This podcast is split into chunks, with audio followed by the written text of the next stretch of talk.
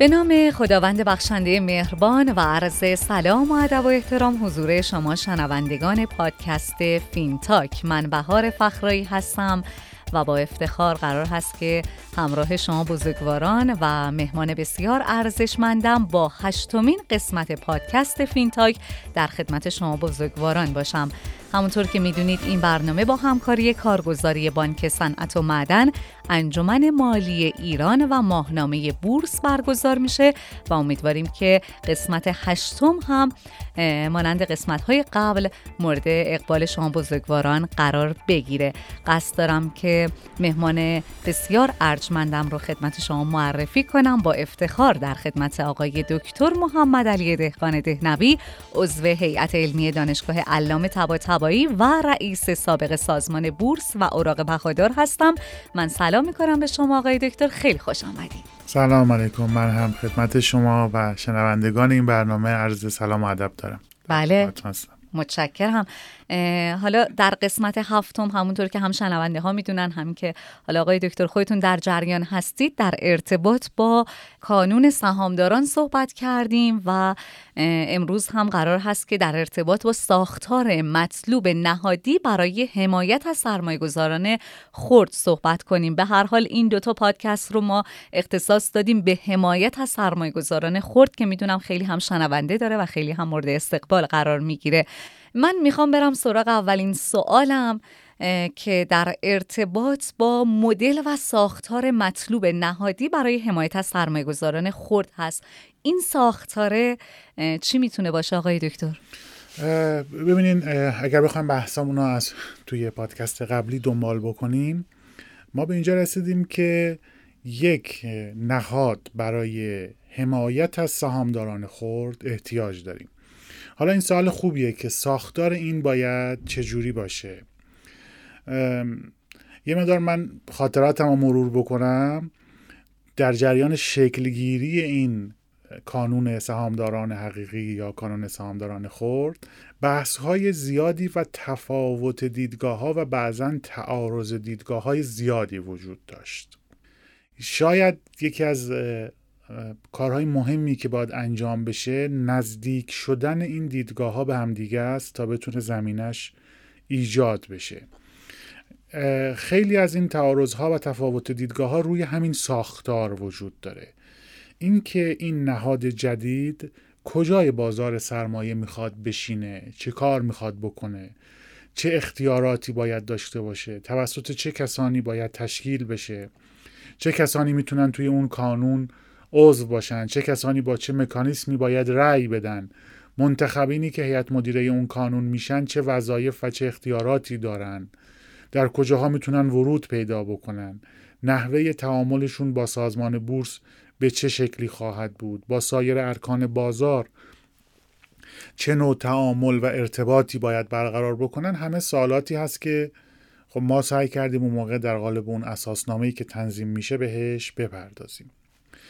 این که میگم مرور کنیم چند تا از اون دیدگاه ها رو بگم. صرف نظر از اینکه حالا توسط چه کسانی ابراز شده یا چقدر درست یا نادرست می‌تونه باشه واقعیتی هست که روی زمین بازی ایجاد کانون سهامداران وجود داره. یک دیدگاه که خیلی مخالف ایجاد چنین کانونی هست احساس می‌کنه که این کانون تبدیل به ابزار تعداد محدودی از فعالین بازار خواهد شد. یعنی چی؟ یعنی میگه خب سهامداران خرد خیلی زیادن متکثرن خیلی هاشون ممکنه اصلا انگیزه ای برای مشارکت در چنین ساختاری نداشته باشن. لذا یک تعداد افراد با آرای کمی انتخاب خواهند شد و اونجا یک تریبون رسمی پیدا خواهند کرد و از اونجا برای سازمان بورس برای دولت برای سیاست های دولتی شروع به ایراد گرفتن و انتقاد کردن می‌کنن و این خودش می‌تونه باعث ایجاد تنش در بازار بشه. یک دیدگاه اینه. یعنی می‌تونه یکی از چالش ها باشه. بله یعنی نگاه این دیدگاه مخالف نگاهش به شکل گیری کانون سهامداران این هست که سری که درد نمی‌کنه رو دستمال نبندیم. بله. و این یک دردسر جدید خواهد بود. یک نگاه اینجوریه. یک نگاه دیگه ای یه موقعی دنبال می‌شد و حتی کمیسیون اقتصادی مجلس یه بار اینا رو دنبال کرده بود در حدی که پیشنویسی حاضر کرده بود برای اینکه بره به عنوان یه قانون تصویب بکنه نگاه اونا چی بود؟ نگاه اونا این بود که سازمان بورس بعضی از اوقات وظایف خودش رو درست انجام نمیده. من دارم نگاه ها رو میگم و این دیدگاه من نیست. نه بله. سازمان بورس وظایف خودش رو درست انجام نمیده. ما یک قانونی درست بکنیم بالای سر سازمان قرار بدیم. یه کسی یه قانونی باشه که مثلا مواظب سازمان باشه. بره از سازمان شکایت بکنه به تخلفات سازمان رسیدگی بکنه. در حالی که خب در ارکان بازار سرمایه شورای عالی بورس همین وظیفه رو به عهده داره و اون داره نقش خودش رو ایفا می‌کنه. اینا نگاه هایی بودن که دو, دو طرف این طیف هستن. یعنی یه طرف این رو به عنوان یه دردسر می‌بینه حد, حد, حد اکثر تلاش خودش رو می‌کنه که از شکلگیریش جلوگیری بکنه و یک طرف دیگه این رو به عنوان یک فرصتی می‌بینه که اهداف و مقاصد خودش رو در داخل بازار دنبال بکنه. اما اون چیزی که من فکر می‌کنم درسته و بهش اعتقاد داشتم و دارم اینه که هیچ کدوم از این دوتا دیدگاه نمی‌تونه درست باشه. اینکه مشارکت زینفعان در هر موضوعی که افراد در اون زینف هستند فراهم کردن زمینه مشارکت اونها منجر به بهبود تصمیمات و شرایط خواهد شد. اینو من بهش اعتقاد دارم. ما تعداد قابل توجهی سهامدار حقیقی خرد داریم. اینکه حالا این استفاده از این واژم داخل پرانتز بگم. گاهی اوقات میگیم حقیقی گاهی اوقات میگیم خرد. بله. شاید کلمه حقیقی بهتر باشه. چون حقوقی ها تشکیلات خودشون رو دارن. حقیقی ها ممکنه حتی خرد نباشن. یک سهامدار حقیقی ممکنه حتی پورتفوی خیلی بزرگی هم داشته باشه. ما بگیم سهامداران حقیقی. بله. این سهامداران حقیقی تعداد قابل توجهی هستند و منافعی دارند در بازار. لذا زینفع بازار هستند. تصمیماتی که در بازار گرفته میشه بر روی دارایی اونها ارزش داراییشون و بازدهیشون تأثیر گذار هست. خیلی از اوقات ایده ها، فکرها و نظراتی دارند که می‌تونه اجراش واقعا مفید باشه. خیلی از اوقات انتقاداتی دارند که واقعا وارده. خیلی از اوقات اعتراضاتی دارند که واقعا باید شنیده بشه و براش فکر و چاره ای اندیشیده بشه. و لذا اگر یک تریبون رسمی داشته باشن این کمک خواهد کرد به اینکه همه اینا شکل بگیره. به اینکه بتونن حرفشون رو بزنن یک کانال رسمی پیدا بکنن احساس مشارکت داشته باشن و واقعا این اتفاق بیفته در تصمیمات بازار سرمایه مشارکت بکنن اونها می‌تونه بسیار به ارتقاء تصمیمات و اثر بخشی تصمیمات در بازار کمک بکنه. من این دیدگاه رو دنبال می کردم و بهش اعتقاد دارم و بر این اساس فکر می کنم ساختاری که باید برای چنین نهادی شکل بگیره می‌تونه یک ساختار خیلی ساده ای باشه. لازم نیست اینقدر پیچیدش بکنیم. لازم نیست اینقدر نگران باشیم. اینقدر هر کدوممون سعی کنیم اینا به یک سمتی بکشیم چون ملاحظات خاصی داریم. این ساختار می‌تونه خیلی راحت شکل بگیره همه سهامداران حقیقی هر شخصی که سهامدار بهش تلقی میشه. میشه شرایطی گذاشت مثلا بگیم حداقل در دو سال گذشته فعال بوده توی بازار سهام داشته خرید و فروش کرده. یه شرایط حداقلی تعریف بشه و همه کسانی که اون شرایط حداقل رو دارن هر یک نفر یک حق رأی در این قانون داشته باشه. بعد بیاد یه تعداد افراد کاندید بشن داوطلبین. رأیگیری انجام بشه منتخبین کانون رو شکل بدن اساسنامه رو خود سازمان بورس تدوین بکنه از اختیارات خودش هست و می‌تونه این کار رو انجام بده. طبق اون اساسنامه فعالیتشون رو شروع بکنن مطمئنا در طول مسیر چالش های دیگه هم پیش خواهد آمد. ملاحظات جدیدی پیش خواهد آمد. بعضی از چیزهایی پیش خواهد آمد که ممکنه الان راجبشون فکر نکردیم. ولی اگر اعتقاد به اصل موضوع داشته باشیم می‌تونیم در طول مسیر اون مشکلات رو هم رفع بکنیم. هر جام لازم هست اصلاحات لازم رو انجام بدیم و این ساختار شکل بگیره.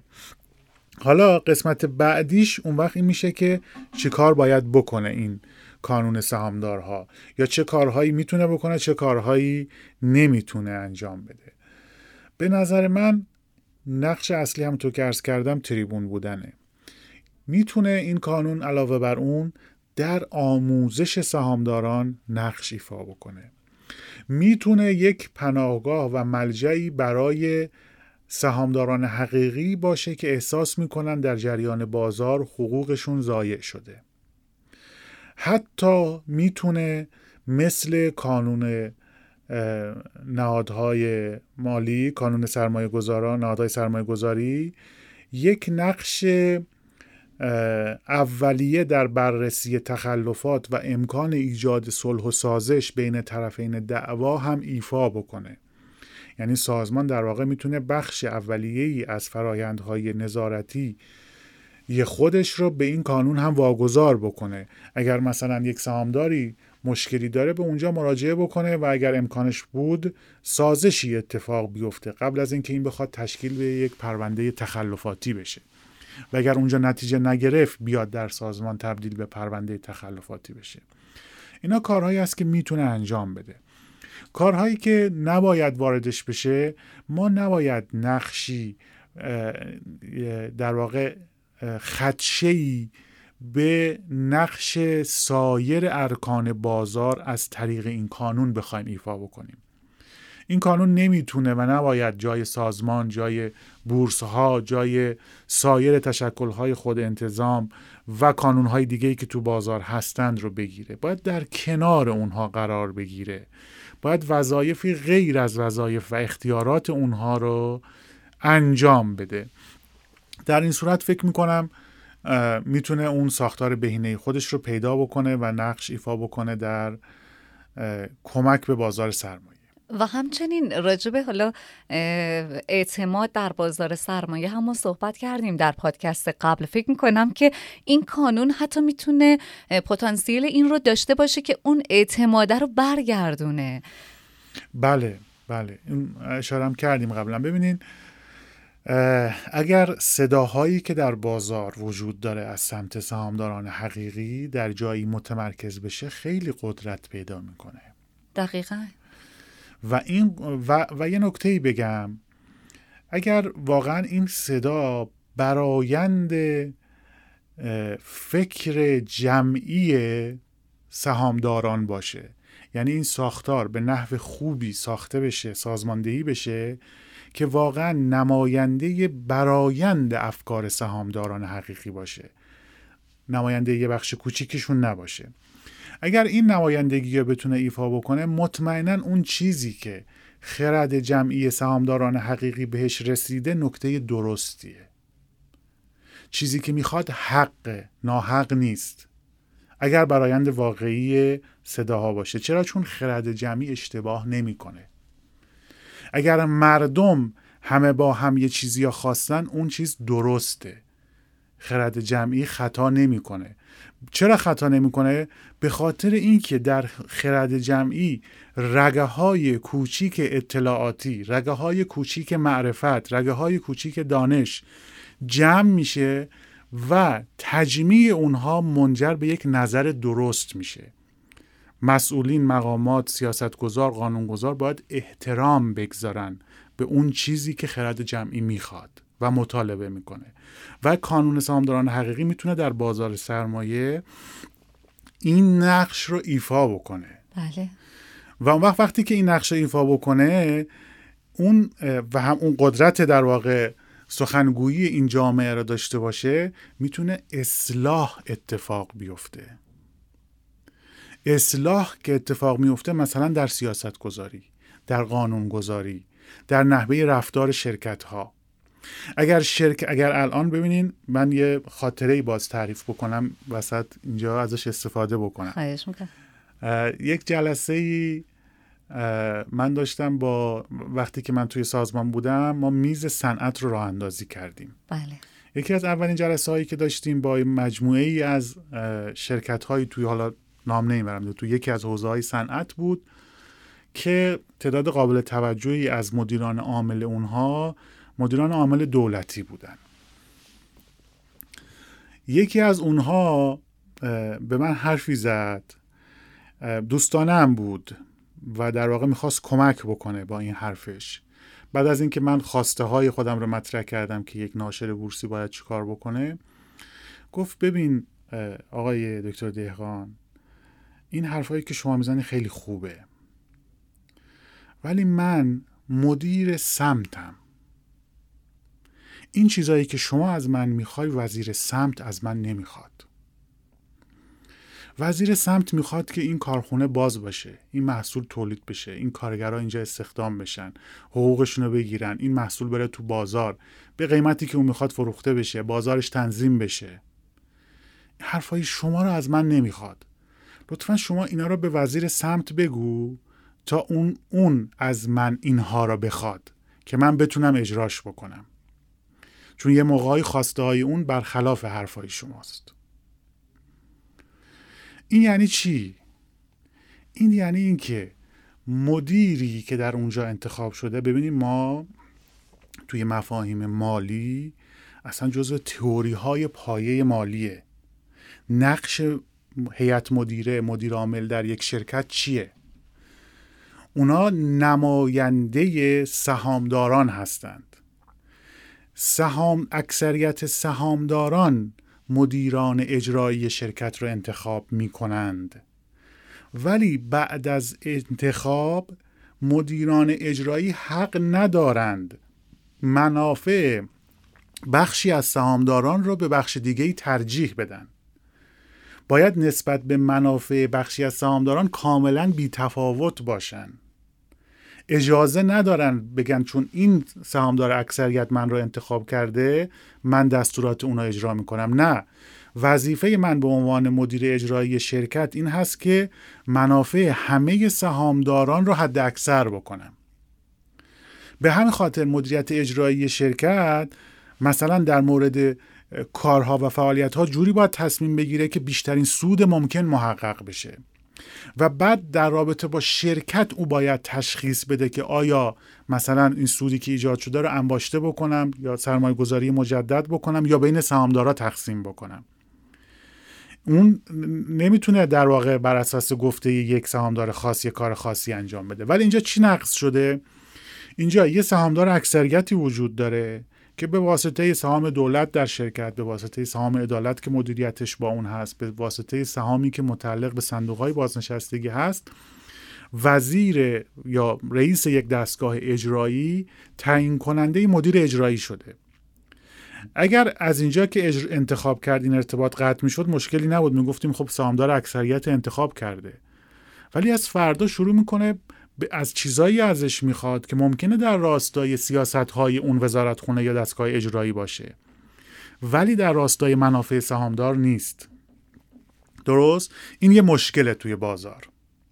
این, این مشکلیه که باید باش مقابله بکنیم. حالا من برای اینم جداگانه راه های پیشنهاد دادم ولی هنوز به جایی نرسیده.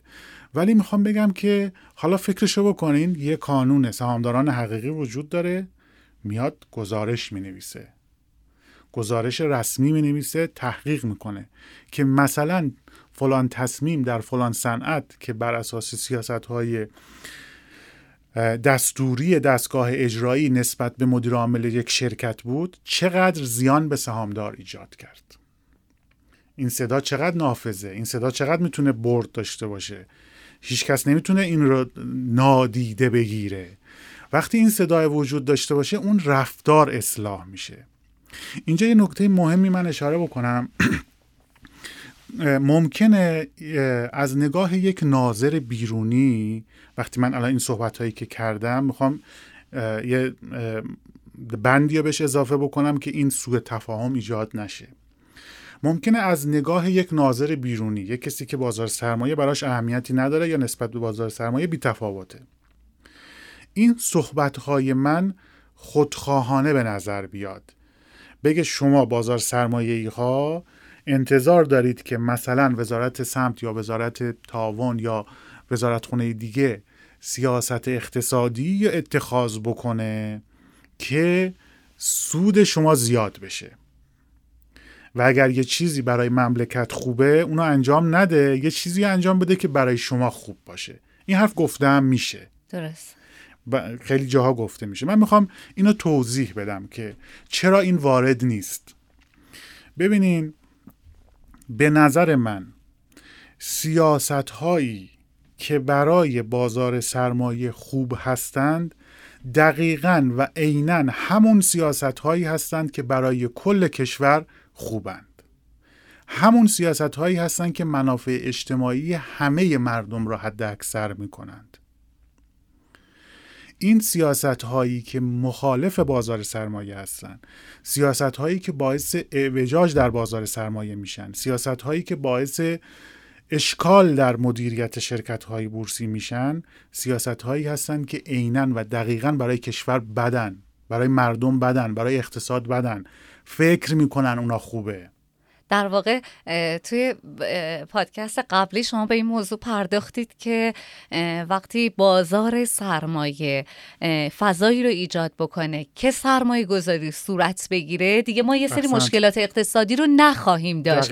بنابراین بازار سرمایه یک کشور اگر حالا بهبود پیدا بکنه و به شرایط مطلوبی برسه به کل اقتصاد اون کشور می‌تونه کمک بکنه. دقیقا. یکی از مهمتریناش همونه. بله. یعنی اگر شما محیطی ایجاد کردید که سرمایه گذاری شکل بگیره که مردم پولهای خودشون رو با خیال راحت و اطمینان و اعتماد بذارن توی شرکت های بورسی به رشد اقتصاد رشد اقتصادی ایجاد شده بله. نتیجهش به همه می‌رسه بعد نگاه کنید به اون سیاست هایی که برای شرکت های بورسی بدن و فکر می‌کنن افراد که خوبن ببینین همه اونا چقدر مضر بودن. کدوم سیاست تنظیم بازار در طول تاریخ در کشور ما منجر به کاهش قیمت یک کالا شده؟ شما به مردم مراجعه کنیم بپرسید. کدوم یکی از مردم اعتقاد دارن که سیاست های تنظیم بازاری که توسط همه دولت ها کاری به این دولت و دولت قبل ندارم توسط همه دولت ها تا حالا انجام شده موثر بوده؟ چرا یه بار شک نمی کنیم به اینکه خود این نوع سیاست گذاری اشتباهه. هی مرتب نگیم مثلا دولت قبلی خوب انجام نمی‌داد ما خوب انجام میش خواهیم داد. نخیر این سیاست غلطه. هر کس تا حالا رفته سراغش و انجام داده نشده. این راهش نبوده. فقط آسیب زدین به بازار سرمایه به منافع به حق عده دیگه. منابع رو منحرف کردیم. بخش های غیر مولد توسعه دادیم. لذا می‌خوام بگم که این سیاست هایی که ما داریم راجبش صحبت می‌کنیم همون سیاست های بهینه اقتصادی هن. اصلا من بله. میگم سیاست گذار بازار سرمایه را فراموش بکنه فقط سیاست گذاری اقتصادی درست و علمی انجام بده وقتی یک نتیجه بد داره تکرار میشه یعنی اینکه شما سیاست گذاری که کردی خب اشتباه دیگه. خب ما یه فاصله بگیریم در ارتباط با ساختار مطلوب نهادی برای حمایت از گذاران خرد با جناب آقای دکتر دهقان دهنوی عضو هیئت علمی دانشگاه علامه طباطبایی و البته رئیس سابق سازمان بورس و اوراق بهادار صحبت می‌کنیم.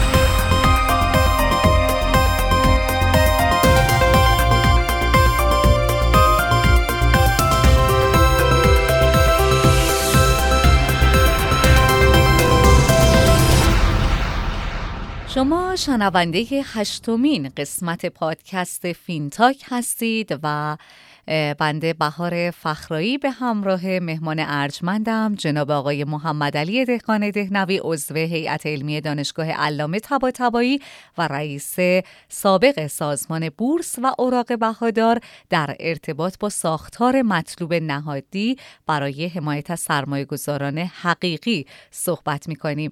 آقای دکتر اگر موافق باشید ادامه بحثمون رو داشته باشیم که حالا در ارتباط با کانون سهامداران حقیقی بود. می‌خوام بپرسم که شما چه ساختاری رو برای تأسیس کانون سهامداران حقیقی مطلوب می‌دونین؟ به طور مثال مثلا استانی منطقه‌ای کشوری کدومشون فکر می‌کنین که بتونه موثرتر باشه؟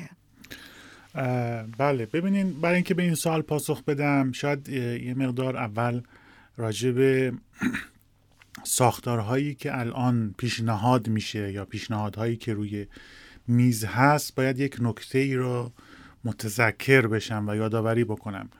اینکه اگر یک ساختار صحیحی در مورد این کانون شکل نگیره می‌تونه آسیب زننده به اصل مفهوم باشه و اگر خود مفهوم آسیب ببینه لوس بشه بعدا دیگه احیاش کار آسونی نیست. بنابراین در این مرحله باید دقت کافی انجام بشه. من دیدم توی پیشنهادهایی که میشه بعضا یک نقش قضایی وکالتی برای این کانون دیده میشه که مثلا این کانون به شکایت ها رسیدگی بکنه حکم بده بره دادگاه نمایندگی بکنه. ساختار حقوقی کمک کننده به سهامداران حقیقی در دنیا وجود داره. در کشور ما هم می‌تونه شکل بگیره. ولی اون ساختار یک نهاد به شکل کانون نمی‌خواد. ببینید سیستم غذایی ما افرادی که داخلش هستن اهم از حقوقدان وکلا فعالینی داره که اونها اگه علاقه مند باشن می‌تونن چنین ساختارهایی رو به صورت خودجوش و کاملا بخش خصوصی انجام بدن. مثلا یه نفر می‌تونه الان بره یک مؤسسه مشاوره حقوقی یا یک مؤسسه وکالت تأسیس بکنه. بگه من تخصصی می‌خوام در حوزه بازار سرمایه کار بکنم. سهامدارانی که شاکی هستن نسبت به یک موضوعی. از یک شرکتی از یک سهامدار دیگه‌ای از یک نهاد مالی از یکی از ارکان بازار از سازمان بورس از شورای عالی بورس و از هر جای دیگه ای می‌تونن به من مراجعه بکنن و من به عنوان وکیل اونها برم شکایت بکنم شکایتشون رو پیگیری بکنم و از این قبل در واقع مثلا قرارداد باشون داشته باشم. حتی قراردادها رو می‌تونم بر اساس success fee کارمزد موفقیت تعریف بکنم. یعنی اگر من تونستم این پرونده رو به نتیجه برسونم و خسارتی بگیرم بخشی از اون رو به عنوان کارمزد خودم برمیدارم. لذا اون ساختار اجازه بدیم در شکل صحیح خودش شکل بگیره.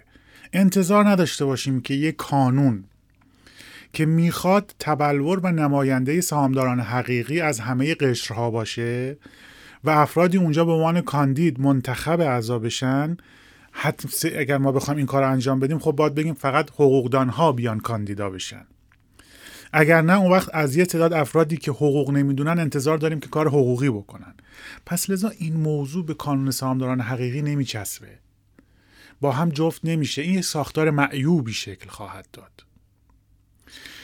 یا اینکه مثلا انتظار داشته باشیم که این کانون سهامداران حقیقی که درست می‌کنیم مثلا به کمیسیون اقتصادی مجلس گزارش بده. یا یه جوری در زیر سایه او باشه. یا یه جوری ابزار او بشه. این هم از فکرهای غلط و اشتباهیه که ترویج میشه و یه عده دنبالش می‌کنن. نماینده مجلس ببینین مجلس تمامیت مجلس در رأس اموره به خاطر اینکه قدرت قانونگذاری داره. به خاطر اینکه قانون گذاره و از اون مسیر باید کارش انجام بده نه اینکه سعی کنه در امور اجرایی دخالت بکنه. یا اینکه یک نماینده خودش بالاتر از بقیه بدونه و بخواد دخالت بکنه. اینا جاهایی که کار مسیر اشتباه میشه. اشتباه میره و بعد طبعاتش دامن این قانون را خواهد گرفت. لذا باید این فکرها رو دور کرد. که دیگه نه تنها کاری برای سهامداران نمی‌کنه در واقع که آسیبی هم می‌زنه. یعنی بله گاهی اوقات ممکنه. دچار مشکل میشن سهامداران. گاهی اوقات ممکن اگر این دخالت ها بخواد شکل بگیره دیگه اون قانون نماینده سهامداران نیست. و نمی‌تونه نمایندگی واقعیشون رو بکنه و نمی‌تونه حتی نسبت به اشکالاتی که مثلا در رفتار کمیسیون اقتصادی مجلس وجود داره متذکر بشه. این که میگیم این کانون تریبون سهامداران حقیقی باشه گاهی اوقات ممکنه این صدا این صدای متمرکز شده نسبت به روش های نادرست اون کمیسیون اقتصادی مجلس بخواد موضع بگیره. بخواد نسبت به قوانین یا لوایح یا طرحهایی که اونها دارن بررسی می‌کنن موضعگیری داشته باشه یا اظهار نظر کارشناسی بکنه. لذا کانون باید استقلال داشته باشه. کانون به تنها کسی که باید پاسخگو باشه افکار عمومی سهامداران حقیقی باشه. کسی نباید تلاش بکنه کانون را در بند خودش بیاره. ابزار قرار بده. ابزار خودش بکنه. اگر اونو بتونیم شکل بدیم از این مشکلات می‌تونیم عبور بکنیم. حالا برگردیم به سوال شما. یعنی در واقع اینجا حالا بیایم.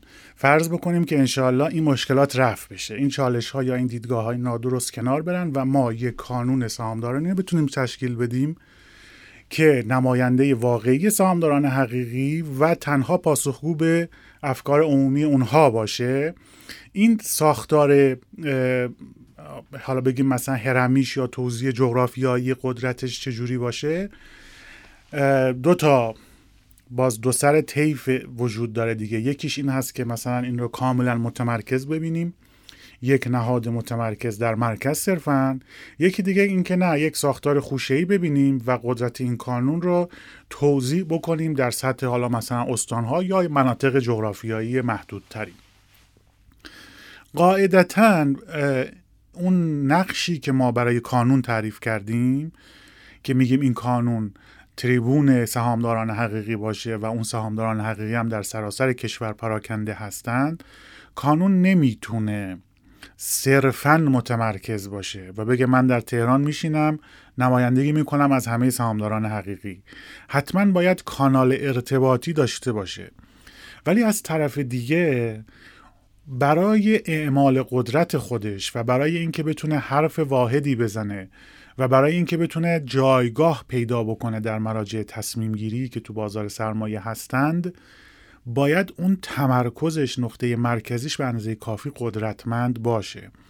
بنابراین من حالا این شاید بیشتر دیگه طراحی سلیقه‌ای خیلی روش به عنوان یک اصل من تاکید ندارم ولی اون چیزی که من میپسندم و فکر می‌کنم می‌تونه جواب بده اینه که اون ساختار انتخاباتی یک ساختار مرکزی باشه در سراسر کشور یک هیئت مدیره تشکیل بشه یک کانون فقط وجود داشته باشه. همه سهامداران حقیقی مشارکت اونایی که مایل هستن مشارکت می‌کنن به یک هیئت مدیره رأی بدن. بعد از اینکه اون کانون تشکیل شده هیئت مدیره مشغول شدن کانال های ارتباطی استانی خودشون فعال بکنن.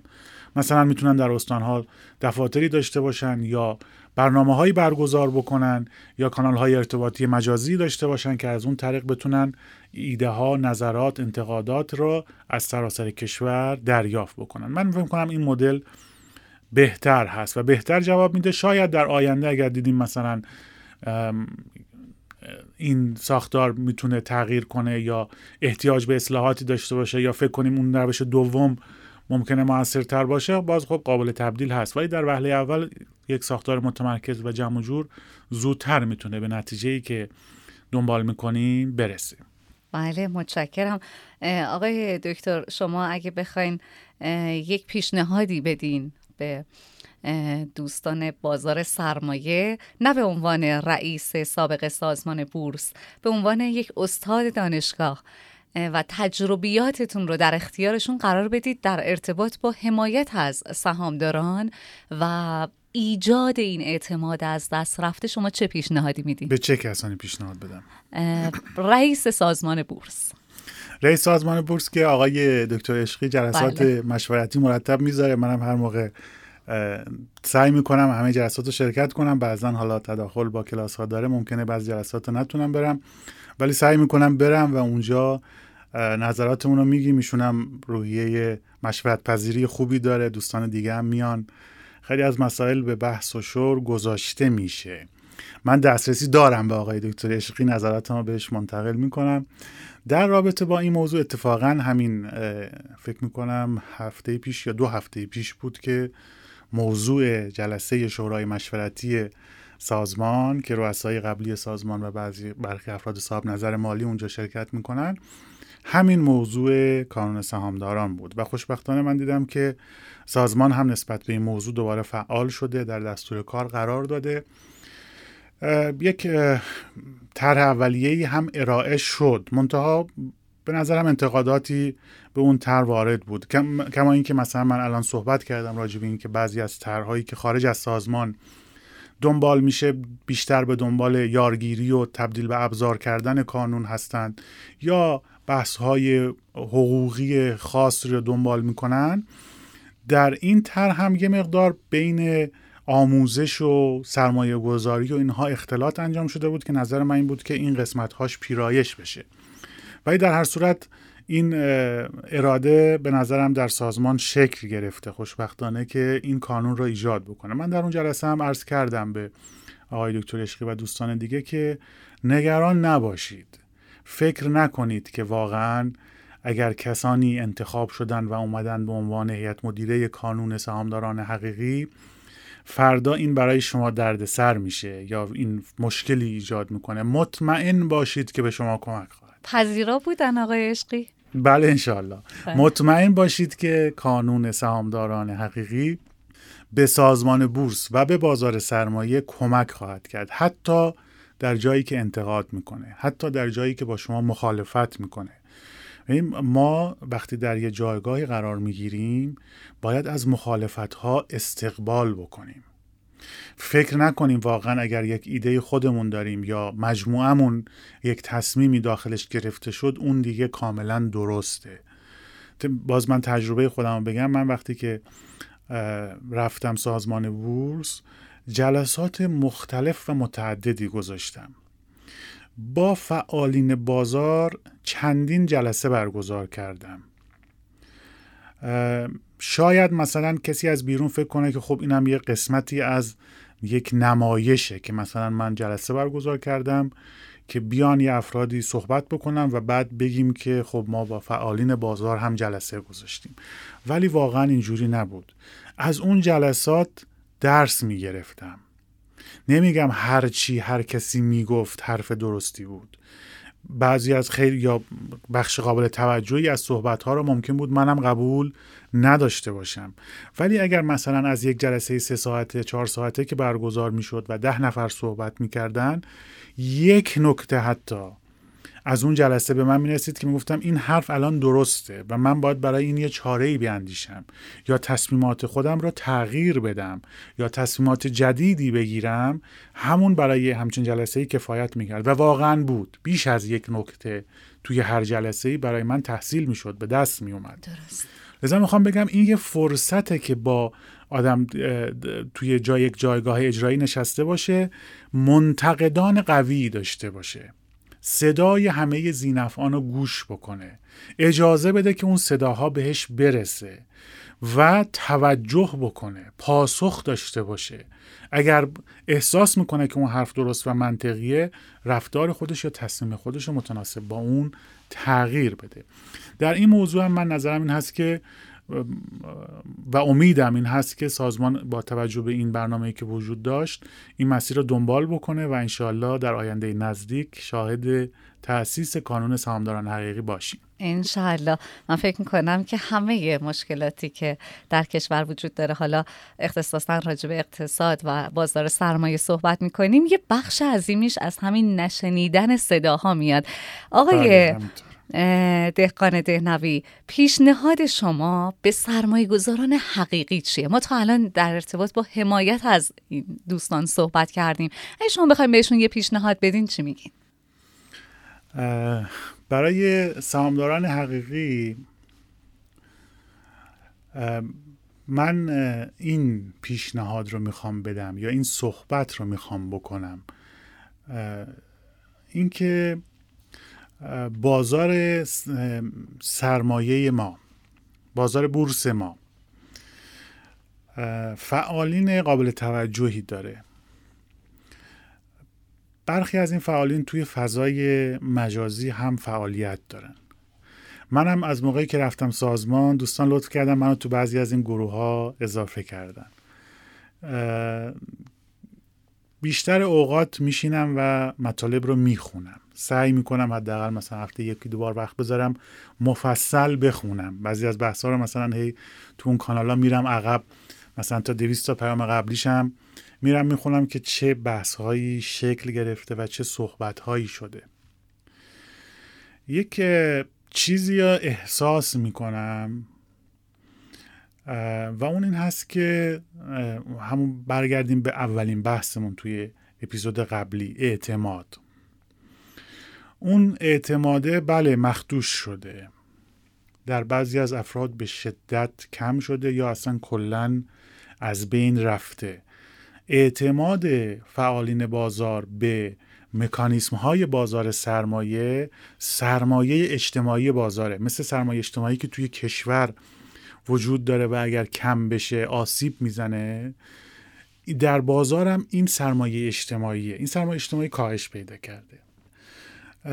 من می‌خوام بگم که قدر بازارمون رو بدونیم.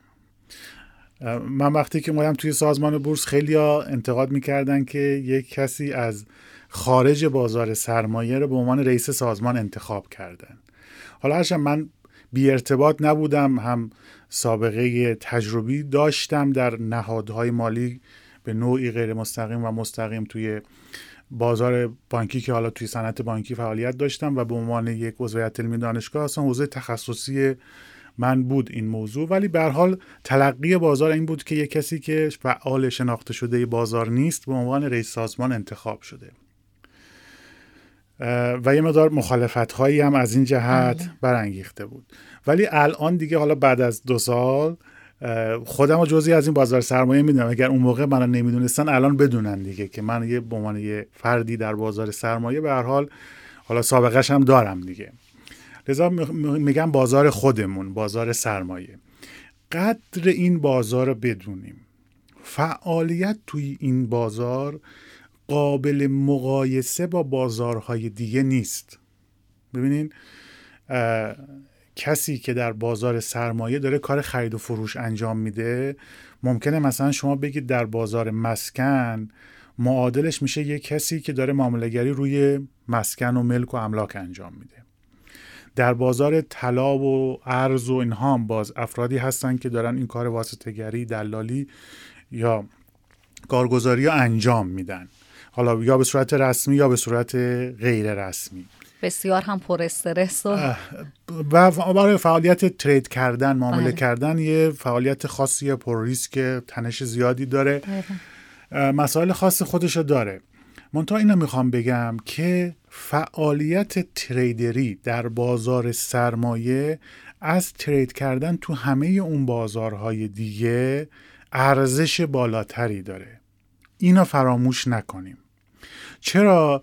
ببینین کاری که بازار سرمایه یا بازار سهام یا به قول معروف خودمون بورس انجام میده درسته که در معاملات بازار به اصطلاح میگیم بازار ثانویه فقط داره مالکیت سهام بین افراد منتقل میشه.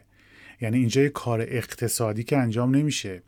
من فروشندم یه خریداری میاد پول به من میده مالکیت سهم از من به ایشون منتقل میشه. هیچ اتفاق فیزیکی در اون شرکت مربوطه نیفتاده. از این جهت ممکنه شبیه خرید و فروش آپارتمان شبیه خرید و فروش طلا شبیه خرید و فروش ارز جلوه بکنه. و واجد آثار اقتصادی ملموس ندونیم. ولی بازار سرمایه داره اتفاقا. اون چیه؟ اون اینه که فعالیت ترید در بازار سرمایه منجر به کشف قیمت دارایی روی تابلو میشه. یعنی اگر معاملهگران و فعالین بازار نباشن کشف قیمت اتفاق نمیفته خب کشف قیمت چه آثار اقتصادی ملموسی داره؟ کشف قیمت منجر به صدور سیگنال میشه. صدور سیگنال به همه اقتصاد. بله. به خصوص به سرمایه گذاری کشف قیمت سیگنال سرمایه گذاری صادر می‌کنه. و بنابراین این سیگنال ها هستند که سرمایه گذاری را در کشور جلو می‌برن هدایت می‌کنن و مشخص می‌کنن که به کجا بره. این نقش خیلی مهمه. این یه نقش اساسی بازار سرمایه است که داره سرمایه گذاری در کشور رو هدایت می‌کنه. وقتی من می‌بینم مثلا قیمت یک سهمی روی تابلو مثلا در عرض چند سال چندین برابر شده خب میگم اون صنعت صنعت خوبیه. منم برم اونجا سرمایه گذاری بکنم. و به اضافه یه سری مزایای دیگه مثل مدیریت ریسک مثل نقد پذیری دارایی ها اینا در قالب بازار سرمایه اتفاق میفته پس ما حتی اگر یک معاملهگر تنها هستیم در بازار سرمایه داریم یک کانتریبیوشن یک مشارکت اقتصادی واقعی در چرخه تولید انجام میدیم. داریم چرخهای سرمایه گذاری رو به حرکت در میاریم و مسیرش رو مشخص می‌کنیم. و یه جورایی اقتصاد رو نجات میدیم. بله اگر این درست حرکت بکنه بله. اگر بتونه اینجا توی این بازار شتاب بگیره اگر بازار ثانویه خوب کار بکنه بازار اولیه را شتاب میده. شتاب بازار اولیه یعنی سرمایه گذاری بیشتر هدفمندتر و پربازدهتر.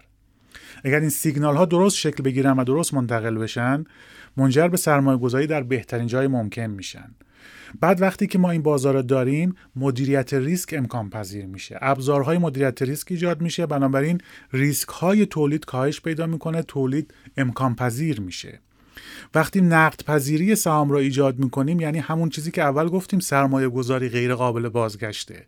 ولی وقتی تبدیلش می‌کنیم به برگه های سهام اون برگه های سهام نقد پذیر چون هستن پس برگشت پذیریش میره بالاتر پس سرمایه گذاری جذابتر میشه. اینا کانتریبیوشن یا مشارکت یا کمک بازار سرمایه به اقتصادن قدر اینا بدونیم مقایسه نکنیم. بگیم آقا مثلا یه ساله که بورس منفی بوده مثلا طلا و سکه و ارز و نمی‌دونم ماشین و مسکن و همه چیز رفته بالا. اشکال نداره. بازار سرمایه نشون داده که در طول زمان و بلند مدت همیشه بازدهیش از همه اونها بیشتر خواهد بود. و متاسفانه سهامداران خیلی نگاه بلند مدت به بورس ندارن درسته؟ بله. باید این تقویت بشه. باید تقویت بشه. و اگر این نگاه شکل بگیره که در بلند مدت من اینجا برنده هستم بلند مدت فکر کنم بلند مدت بمونم اون وقت دیگه این مقایسه ها هم اتفاق نمیفته و جایگاه پیدا می‌کنم. میگم مهم نیست که بازار من یه ماه مثلا یا یه سال یا دو سال بازدهی خوب نداده. عوضش من کانتریبیوشن واقعی اقتصادی داشتم. من مولد بودم. نقش داشتم توی اقتصاد. اینا اهمیت پیدا می‌کنه و جایگاه پیدا می‌کنه. و کشور مردم سیاست گذار حاکمیت هم باید اینو ببینه. بله. باید اینا درک بکنه که این جایگاه اینجا وجود داره نه در جای دیگه. اون نگاه بلند مدت هم خیلی مهمه. شما اشاره کردین. اینم می‌خوام یه مثال بزنم به عنوان آخرین نکته که باز حالا ببخشید طولانی هم میشه. چون گفتید توصیه به سهامداران حقیقی ما مردم ما سرمایه گذاری در املاک رو خیلی خوب بلدن. تقریبا هر کسی که می‌تونه پسندازی داشته باشه. حالا متاسفانه وضعیت اقتصادی خوب نبوده. خیلی از هموطنان ما ممکنه هیچ وقت همچین قدرتی پیدا نکنن. ولی اون بخشی که می‌تونن پسندازی داشته باشن گزینه برترشون املاک. املاکه. یه آپارتمان بخرم یه زمین بخرم یه ملک جایی بخرم تا این رشد بکنه. می‌خوام رفتار سرمایه گذاری اونجا را حلاجی و بنچمارک بکنیم. اگر یک نفر یک مثلا زمین یا یک آپارتمان بخره آیا هر روز میره سر زمین بپرسه اونجا که مثلا قیمتش چنده امروز؟ معمولا اینجوری نیست دیگه. زمین رو می‌خره مثلا یه سال دو سال سه سال پنج سال بعد به فکر فروشش میفته. بله. یا آپارتمان همینطور. آیا اگر یه کسی یک مثلا آپارتمانی خرید و فرداش یکی اومد بهش گفت که گرون خریدی. اینقدری که خریدی نمیارزه. سری به تکاپو میفته که من اینو بفروشم ردش کنم گرون خریدم. یا میگه نه اشکال نداره دو سال دیگه سه سال دیگه جبران میشه. آیا کسی که یک مستقلاتی خریداری می‌کنه انتظارش اینه که حتما در یک بازه کوتاه مدت یه بازدهی خیلی زیادی به دست بیاره؟ قطعا خیر. اینا اینا رفتار ما توی سرمایه گذاری املاکه. بله. وقتی سرمایه گذارای حقیقی ما البته این قسمت از صحبت من در مورد فعالین حرفه‌ای و تریدرها که کارشون خرید و فروش روزانه یا هفتگی هست نیست. بله. اونا از خرید و فروش متعدد و استراتژی های خودشون سود می‌برن. من دارم راجع به سرمایه گذارای حقیقی صحبت می‌کنم که سهام رو به عنوان یک گزینه دارایی قابل سرمایه گذاری دیدن. و گفتن حالا مثلا اگه من ملک دارم طلا دارم یه چیز دیگه دارم یه مقدارم توی سهام سرمایه گذاری بکنم. اگر همون نگاهی که شما توی املاک دارید همین رو به سهام داشته باشید. به سهام اینجوری نگاه کنین که این سهم آیا ارزشمند هست یا نه. قابلیت رشد داره یا نه؟ در آینده طرحهای توسعه‌ای خوب داره یا نه؟ این صنعت صنعت خوبی هست یا نه؟ و بعد انتخابش کنین و بعد روی اون سرمایه گذاری بکنین و هر روز توجه نکنین به این که تابلو قیمتش امروز فردا پس فردا چقدر شد. اینو به عنوان یه سرمایه گذاری هدفمند بلند مدت ببینین و مطمئن باشین که از این سرمایه گذاری سود می‌کنین یا اگر این, این مقدار از تحلیل و نگاه بلند مدت رو زمانش ندارین یا تخصصش ندارین از روش های غیر مستقیم استفاده بکنین. این همه صندوق های سرمایه گذاری که توی بازار هستن همین کار به صورت حرفه‌ای انجام میدن. سرمایه گذاری در صندوق های سرمایه گذاری در بلند مدت یک گزینه خیلی خوب برای سرمایه گذاری آهاد مردمه. و ما باید اینا ترویج بکنیم. خانوار ایرانی احتیاج به این داره که بخش قابل توجهی از سبد داراییش تبدیل بشه به سهام. چون اینجاست که تولید می‌کنه اینجاست که برای فرزندان اون خانواده شغل ایجاد می‌کنه. اینجاست که چرخهای سرمایه گذاری و تولید در کشور رو به حرکت در میاره. سرمایه گذاری در طلا و ارز و خودرو منجر به در واقع چرخوندن چرخهای اقتصاد نمیشه. بنابراین این وظیفه همه ماست که این رو ترویج بکنیم. منم به عنوان یک فعال تو این بازار این توصیه بود که می‌تونستم به شنوندگان این برنامه شما که از بین سهامداران حقیقی هستن داشته باشم. خیلی متشکرم از شما. خیلی مثال درست و دقیقی زدین آقای دکتر. خیلی به موضوعات کامل و جامع پرداختید. خیلی استفاده کردیم. مطمئنم که شنونده ها هم استفاده کردن. حالا در ارتباط با دوران ریاست خودتون فرمودید که خیلی ها حالا یک گاردی داشتن نسبت به این موضوع. می‌تونیم بگیم که اون دوران هم یک دوران طلایی بود و یک دوران خوبی بود. دوران ریاست شما. و امیدواریم که بتونیم در جاهای دیگه از حضور شما استفاده کنیم. خیلی متشکرم از اینکه وقتتون رو در اختیار ما قرار دادید و تشکر می‌کنم از همه شما شنوندگان گرامی و همه شما عزیزانی که در بازار سرمایه فعال هستید. من فکر می‌کنم پیشنهاد آقای دکتر در واقع این بود که بمانید و بسازید. امیدوارم این اتفاق بیفته.